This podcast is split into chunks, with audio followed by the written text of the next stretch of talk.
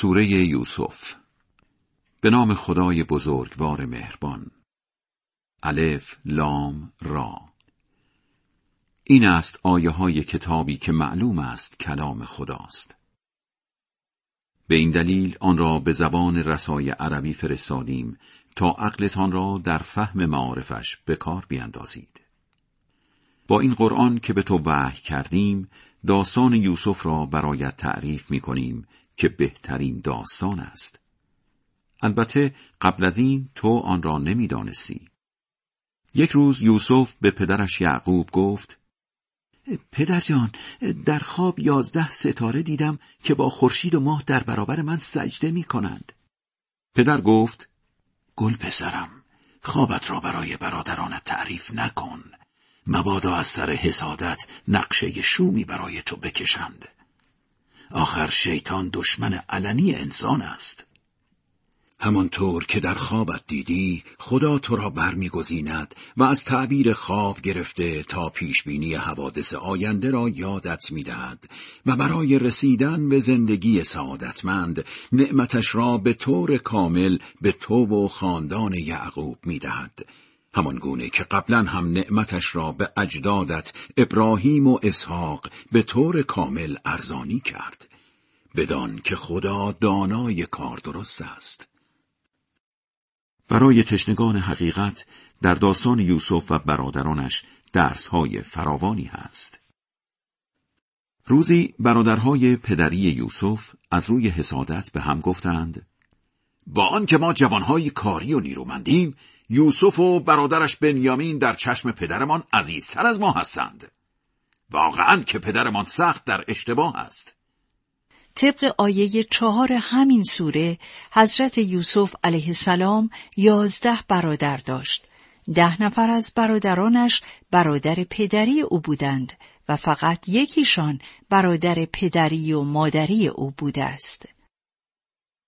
یکی از آنها گفت یوسف را بکشید یا در جایی دوردست رهایش کنید تا توجه پدرتان در بست به شما باشد و در نبود یوسف نفس راحتی بکشید و دیگر راحت زندگی کنید. دیگری پیشنهاد کرد.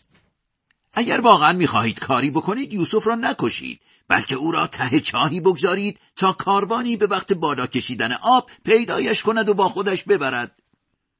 بالاخره پیش پدر آمدند و گفتند پدر جان آخر چه فکری می‌کنی که درباره یوسف به ما اطمینان نمی کنی؟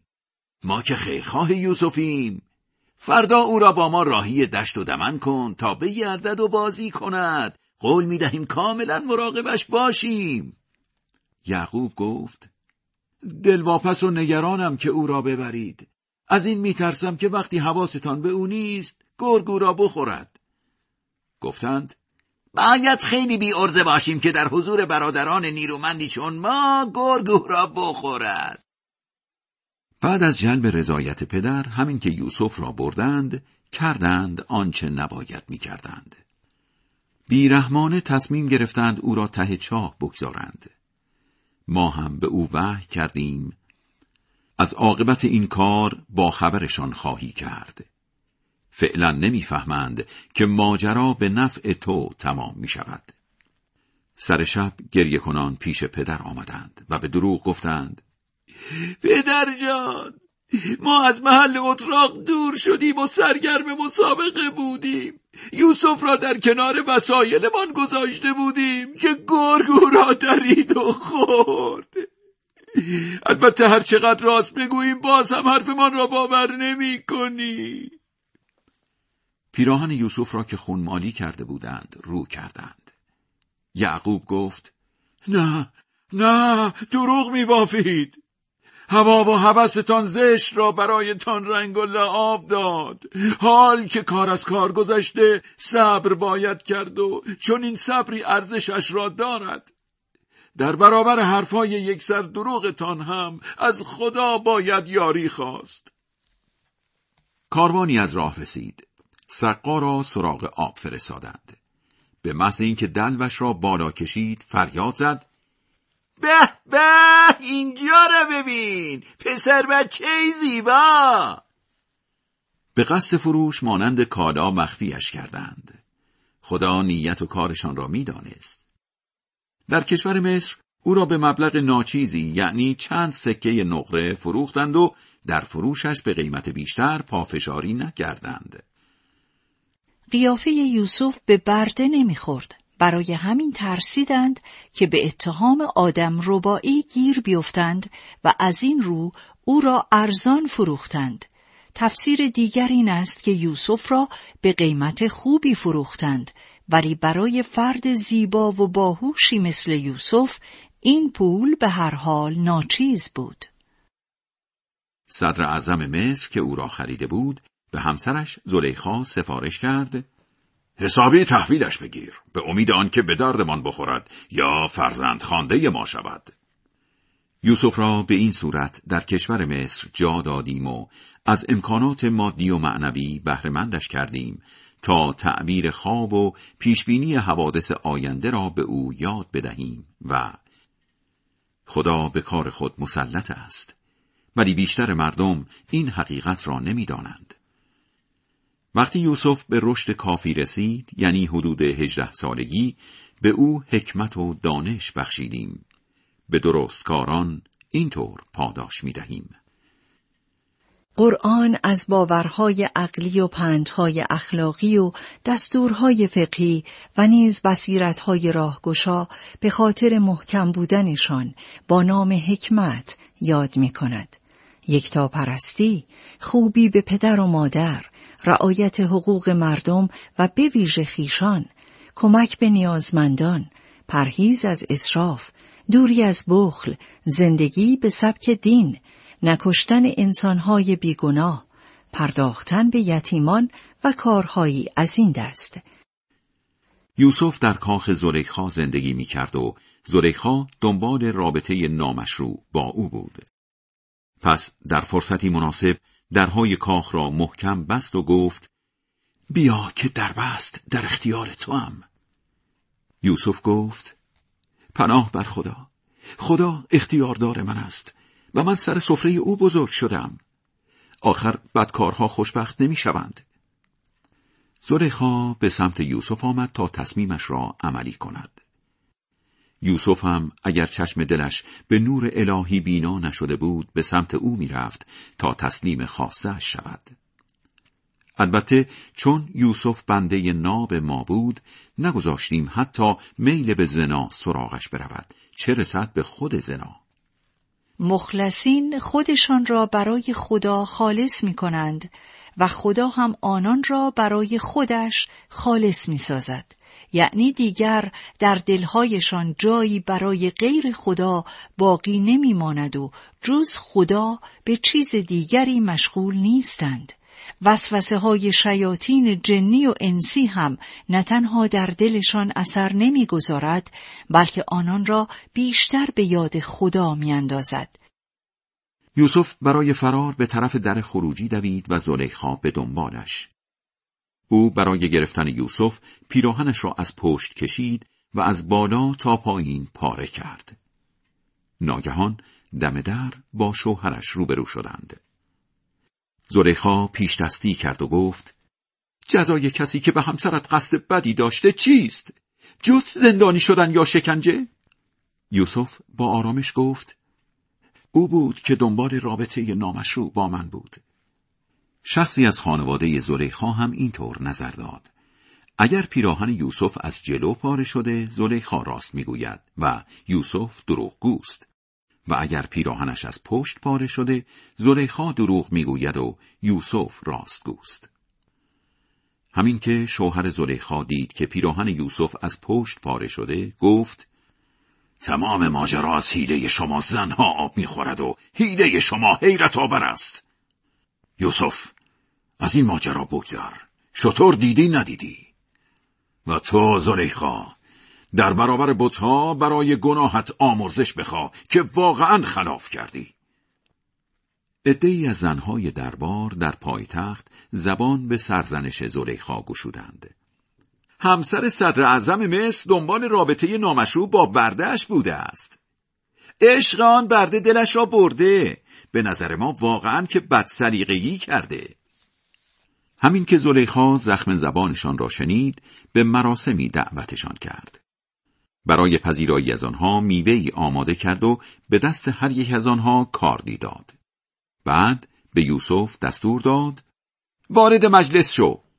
همین که چشم مهمانان به یوسف افتاد همه محو جمال دلارای او شدند و بی اختیار به جای میوه دستهایشان را بریدند و گفتند جلل خالق این که بشر نیست فرشته ای با وقار است زلیخا گفت این است همان کسی که به خاطرش سرزنشم می کردید. اعتراف می کنم که دنبال رابطه نامشروع با او بودم ولی او خودداری کرد. بله اگر از این دستورم سرپیچی کند حتما زندانی و ذلیل می شود. یوسف به خدا گفت خدایا زندان برایم خوشتر است از کار زشتی که این زنها به آن دعوتم می کنند. اگر شر نقشه هایشان را از سرم کم نکنی به آنها رغبت پیدا می کنم و به ندانم کاری دچار می شوم. خدا هم دعایش را اجابت کرد و شرشان را از سرش کوتاه کرد. زیرا فقط اوست شنوای دعاها و دانای نیازها. سرانجام صدر اعظم و اطرافیانش با وجود مشاهده این همه شواهد بر پاک دامنی یوسف به نظرشان رسید که برای مدتی زندانیش کنند. همزمان با یوسف دو نفر از برده های پادشاه مصر هم به زندان افتادند. روزی یکیشان گفت من مدام خواب می‌بینم که دارم شراب میاندازم. آن یکی هم گفت من هم مدام خواب می‌بینم روی سرم نانی حمل می‌کنم که پرنده ها به آن نک می‌زنند و از آن می‌خورند. گفتند تعبیر خوابمان را به ما بگو که به نظر میآید آدم حسابی باشی. گفت هر غذایی که روزیتان باشد قبل از آن که پیش شما برسد خبرتان می کنم که آن غذا چه تأثیری در زندگیتان می‌گذارد. این بعضی از آن چیزهایی است که خدا یادم داده است. چون من همیشه از آین جماعتی که خدا را باور ندارند و منکر آخرتند دور بودم. همچنین از دین پدرانم ابراهیم و اسحاق و یعقوب پیروی کردم. محال است که ما چیزی را به جای خدا عبادت کنیم. نعمت یکتاپرستی از لطفهای خدا بر ما و بر مردم است ولی بیشتر مردم شکر نمی کنند. ای دو زندانی دربند آیا خدایان متعدد و پراکنده بهترند یا خدای یگانه مسلط بر همه؟ به جای خدا بتهای بیجانی را میپرستید که شما و پدرانتان به دروغ نام خدایان رویشان گذاشته اید و خدا هم دلیلی برای درستی حرفتان نفرستاده است. دستور دادن فقط کار خداست و او دستور داده که جز خودش را نپرستید. اینها همان برنامه های استواری است که زامن خوشبختی است. ولی بیشتر مردم این حقیقت را نمی‌دانند. ای دو زندانی دربند یکی از شما آزاد می شود و ساقی ارباب خود یعنی پادشاه مصر خواهد شد. آن یکی به سلابه کشیده می شود و پرندگان از مغز سرش خواهند خورد. تعبیر خوابهایتان که نظر مرا دربارهاش پرسیدید قطعی است. یوسف به آن یکیشان که می‌دانست نجات پیدا می کند گفت سفارش مرا به اربابت بکن. ولی شیطان از خاطرش برد که بیگناهی یوسف را به اربابش یادآوری کند. در نتیجه یوسف چند سال دیگر هم در زندان ماند. روزی پادشاه مصر به درباری ها گفت دائم خواب می‌بینم که هفت گاو لاغر هفت گاو چاق را می‌خورند و هفت خوشه خشک به دور هفت خوشه سبز میپیچند و آنها را از بین می‌برند. عادی جنابان، اگر واقعا تعبیر خواب می‌دانید، خب خواب مرا تعبیر کنید. گفتند اینها خوابهای درهم و برهم یا همان کابوس است و ما بلد نیستیم چون این خوابهایی را تعبیر کنیم. آن زندانی نجات یافته تازه بعد از مدتها یاد یوسف افتاد و گفت مرا به ملاقات یوسف بفرستید تا تعبیر خواب پادشاه را برایتان بیاورم. یوسف را که دید گفت یوسف ای دوست با صداقت تعبیر این چیست؟ هفت گاو لاغر هفت گاو چاق را می‌خورند و هفت خوشه خشک به دور هفت خوشه سبز میپیچند و آنها را از بین می‌برند تعبیرش را بگو تا به دربار برگردم و مطرحش کنم تا همه بفهمند ماجرا چیست یوسف گفت هفت سال پشت سر هم بکارید و محصولش را با خوشه ذخیره کنید به جز مقدار کمی که روزانه مصرف می کنید. بعد از آن دوره قحطی هفت ساله فرا می رسد. مردم محصول ذخیره شده برای این سالها را استفاده کنند به جز اندکی که برای بذر نگه می دارید. در نهایت سالی می رسد که باران کافی بر مردم ببارد و فراورده های باقی و دامی فراوان شود. پادشاه با شنیدن تعبیر خوابش دستور آزادی یوسف را داد و گفت پیش من بیاوریدش وقتی فرستاده پادشاه آمد یوسف گفت پیش اربابت برگرد و از او بخواه که تحقیق کند ماجرای آن زنانی که دستانشان را بریدند چه بود. البته که خدا از نیرنگشان آگاه است. بعد از احزار زنان پادشاه پرسید جریان چه بود که دنبال رابطه نامشروع با یوسف بودید؟ گفتند پناه بر خدا هیچ چیز بدی از یوسف ندیدیم. اینجا بود که همسر صدر اعظم به حرف درآمد. الان حقیقت برملا شد. من بودم که دنبال رابطه نامشروع با او بودم. او راست می‌گوید. یوسف گفت این درخواست برای آن بود که صدر اعظم بداند من در قیاب او به ناموسش خیانت نکردم و اینکه خدا حیله خائنها را به سرانجام نمیرساند. البته قصد خودستایی ندارم زیرا نفس سرکش انسان را به بدیها فرمان می‌دهد مگر اینکه خدا رحم کند. آخر خدا آمرزنده مهربان است. دام سخت است مگر یار شود لطف خدا ورنه آدم نبرد صرف ز شیطان رجیم. پادشاه گفت یوسف را پیش من بیاورید تا جزب خواص خودم قرارش دهم.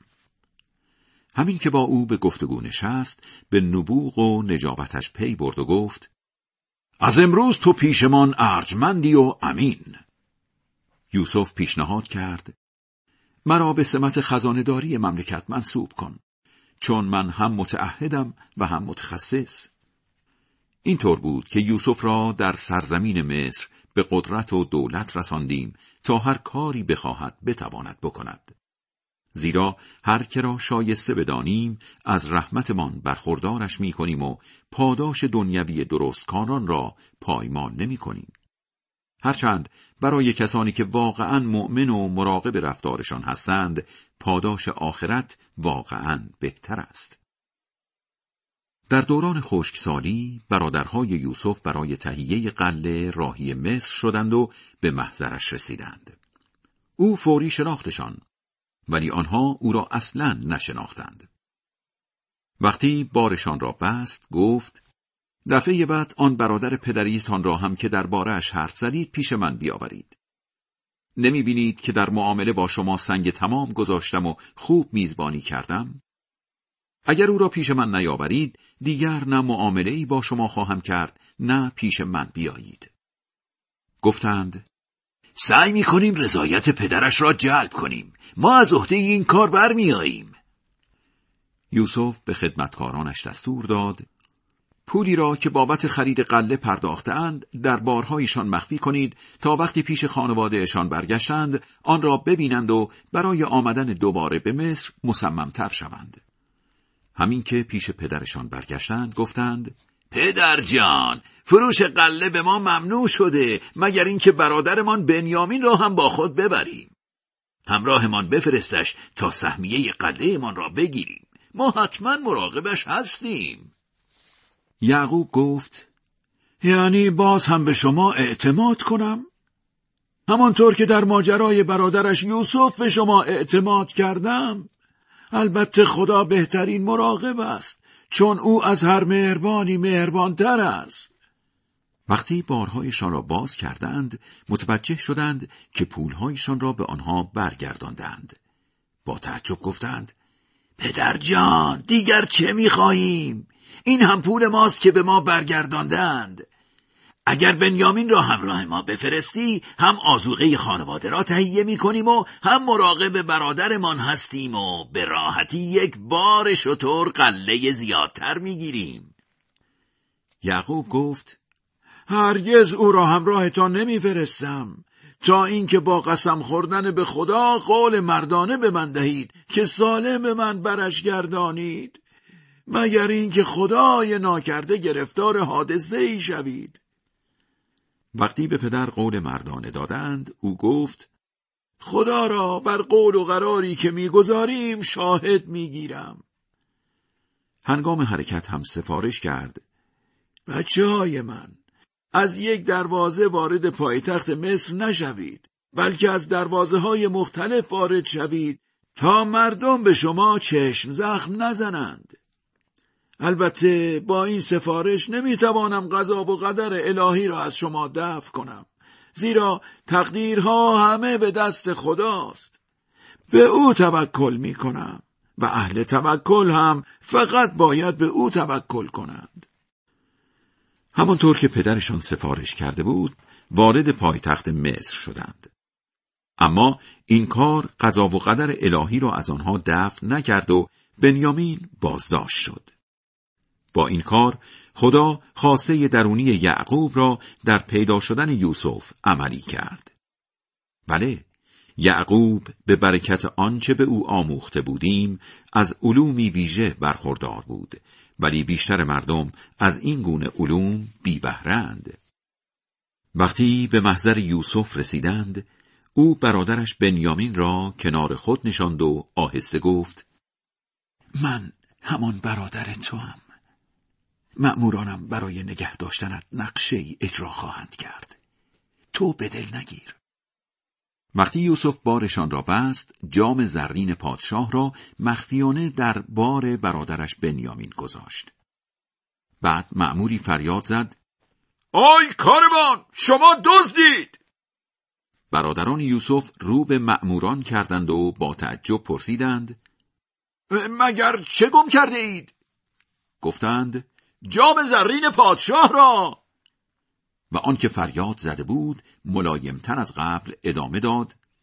هر که بیاوردش قول می‌دهم یک بار شطور قلات جایزه بگیرد. برادران یوسف گفتند به خدا قسم که شما خوب می‌دانید ما برای خرابکاری به این کشور نیامده ایم اصلا ما تا به حال دزدی نکرده ایم مأموران پرسیدند اگر دروغگو از آب درآمدید مجازاتش در عرف شما چیست؟ گفتند هر کس جام در بارش پیدا شود مجازاتش این است که برده می شود. دزدان را در کشورمان اینطور مجازات می کنیم. یوسف قبل از بازرسی بار برادرش بنیامین سراغ بارهای برادران رفت. از آنها که رد شد جام را از بار بنیامین بیرون آورد. اینطور به نفع یوسف صحنه سازی کردیم. وگرنه بر اساس قوانین پادشاه مصر جز با همین تدبیر الهی یوسف حق بازداشت برادرش را نداشت. هر که را مثل یوسف شایسته بدانیم پله پله بالا می‌کشیم. البته دست بالای دست بسیار است. برادران یوسف گفتند اگر بنیامین دزدی کرده جای تعجب ندارد. برادرش هم قبلا دزدی کرده بود. یوسف از این اتهام خیلی ناراحت شد ولی در صدد دفاع از خود بر نیامد و فقط یک جمله گفت شما بد مرا می دارید. خدا از این نسبت ناروایی که می‌زنید آگاه تر است. برادران به التماس افتادند. ای بزرگوار این بنیامین پدری دارد سال خورده و ریش سفید که دلبسته فرزندش است. شما آقایی کنید. یکی از ما را به جایش نگه دارید و او را آزاد کنید. به نظر انسان درست کاری می رسید یوسف گفت پناه بر خدا. ما وسیله خود را دربار او پیدا کرده ایم آن وقت کس دیگری را دستگیر کنیم. در آن صورت ستم کرده ایم وقتی برادران از آزاد کردن بنیامین معیوز شدند به گوشه ای رفتند و به مشورت پرداختند. برادر بزرگ گفت آیا یادتان نیست که قبل از سفر پدر با قسم دادن به خدا چه قول مردانه ای از ما گرفت و قبلش هم درباره یوسف چه اشتباه بزرگی مرتکب شدیم؟ من که از این شهر تکان نمی‌خورم تا اینکه پدرم به من اجازه برگشت دهد یا خدا راهی جلوی پایم بگذارد او بهترین چاره ساز است پیش پدر برگردید و بگویید پدر جان با چشم خودمان دیدیم که پسرت دزدی کرد. ما که تقصیر نداریم. چون کف دستمان را بو نکرده بودیم که بدانیم بنیامین دست به چنین کار زشتی خواهد زد. اگر حرف ما را باور نمی کنی هم از مردم شهری که در آنجا بودیم بپرس هم از کاروانی که همراهشان بودیم. آن وقت می‌بینی که راست می‌گوییم. آمدند و گفتند. یعقوب گفت نه خیر. هوا و هوستان زشت را برایتان رنگ و لعاب داد. باز هم صبر می کنم و چون این صبری ارزشش را دارد. امید است که خدا همه بچه هایم را به من برگرداند. زیرا فقط اوست دانایی کار درست. یعقوب از آنها رو برگرداند و از ته دل زمزمه کرد. وای از دوری یوسف. و آنقدر غمانگیز گریست که دو چشمش نابینا شد. در آن حال هم اندوه عمیقش را فرو می‌خورد. بچه هایش گفتند به خدا قسم تو به قدری از یوسف یاد می‌کنی که آخرش یا به شدت مریض می‌شوی یا خودت را هلاک می‌کنی؟ یعقوب گفت داستان غم و غصم را نه پیش شما بلکه فقط پیش خدا بازگو می کنم البته چیزهایی هم از خدا سراغ دارم که شما از آن بی اطلاعید بچه های من بروید و دنبال یوسف و برادرش بنیامین بگردید و از گشایش و رحمت خدا ناامید نشوید که فقط مردم بیدین از گشایش و رحمت خدا ناامید می‌شوند. بعضی از برادران دوباره راهی مصر شدند. وقتی خدمت یوسف رسیدند خواهش کردند ای بزرگوار آسیب های فراوانی گریبانگیر ما و خانواده ما شده است پولی ناچیز با خود آورده ایم مثل دفعه قبل در معامله با ما سنگ تمام بگذارید و برادرمان را هم به ما ببخشید که پاداش بخشندگان با خداست. یوسف پاسخ داد. می‌دانید که با ندانم کاری هایتان چه بر سر یوسف و برادرش آوردید؟ با تعجب پرسیدند. ها؟ نکند. یوسف خود تویی. پاسخ داد. بله من یوسفم و این هم برادرم که خدا دیدار دوباره همدیگر را نصیبمان کرد. بله هر کس مراقب رفتارش باشد و صبر پیشه کند باید بداند که خدا پاداش درست کارها را پایمان نخواهد کرد. با شرم ساری گفتند به خدا قسم خدا تو را برتر از ما قرار داد و این ما بودیم که در حق تو کوتاهی کردیم. یوسف با بزرگواری گفت حالا دیگر جای توبیخ و سرزنش نیست. خدا شما را می آمرزد و او از هر مهربانی مهربانتر است. این پیراهن مرا ببرید و به چشمان پدرم بمالید تا بیناییش را دوباره به دست آورد. بعد هم با خانواده هایتان همگی پیش من بیایید. همین که کاروان از مصر راه افتاد یعقوب به آن پسرانش که پیش او مانده بودند گفت من دارم بوی یوسف را حس می کنم. البته اگر به حواس پرتی متهمم نکنید. با ادبی گفتند به خدا قسم تو دچار همان اشتباه سابقت هستی. همین که مژده رسان آمد پیراهن یوسف را به چشمان یعقوب مالید و او فوری بینا شد. یعقوب شادمان گفت به شما نگفتم که چیزهایی هم از خدا سراغ دارم که شما از آن بی اطلاعید. پسران به دست و پا افتادند. پدر جان برای گناهانمان از خدا آمرزش بخواه ما بودیم که در حق تو و یوسف کوتاهی کردیم. گفت برایتان از خدا آمرزش خواهم خواست. زیرا فقط او آمرزنده مهربان. همگی راهی مصر شدند. یوسف نزدیک مرز به استقبالشان رفت. همین که به محضرش رسیدند یوسف پدر و مادرش را در آغوش کشید و گفت وارد مصر شوید. ان الله در امن و امانید. یوسف دستور داد پدر و مادرش را در مجلسی رسمی بر تخت نشاندند. با ورود یوسف پدر و مادر و همه برادرانش در برابرش سجده کنان به خاک افتادند. یوسف گفت پدر جان این تعبیر همان خوابی است که قبلا دیده بودم. خدا آن را تحقق بخشید و در حق من خوبی های بسیار کرد. وسیله آزادیم را از زندان فراهم ساخت و شما را از بیابانهای کنعان به اینجا آورد. بعد از اینکه شیطان رابطه من و برادرانم را شکراب کرده بود. خدا در هر کاری بخواهد نکته سنج است. همان که گفتی فقط اوست دانای کار درست. این سجده یا برای شکر خداست بعد از پایان سختی های گذشته یا بی اختیار و از سر روبرو شدن با عظمت حضرت یوسف علیه السلام. سپس ادامه داد. خدایا سهمی از حکومت به من دادی و از تعبیر خواب گرفته تا پیشبینی حوادث آینده به من آموختی. ای پدید آورنده آسمان ها و زمین در دنیا و آخرت تو همه کس و کار منی. مرا تسلیم محض خودت بمیران و به شایستگان برتر ملحق فرما.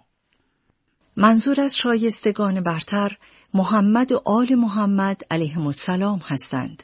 وگرنه حضرت ابراهیم و سایر پیامبران علیهم السلام به گواهی آیه 85 سوره انعام در همین دنیا جزو شایستگان بودند.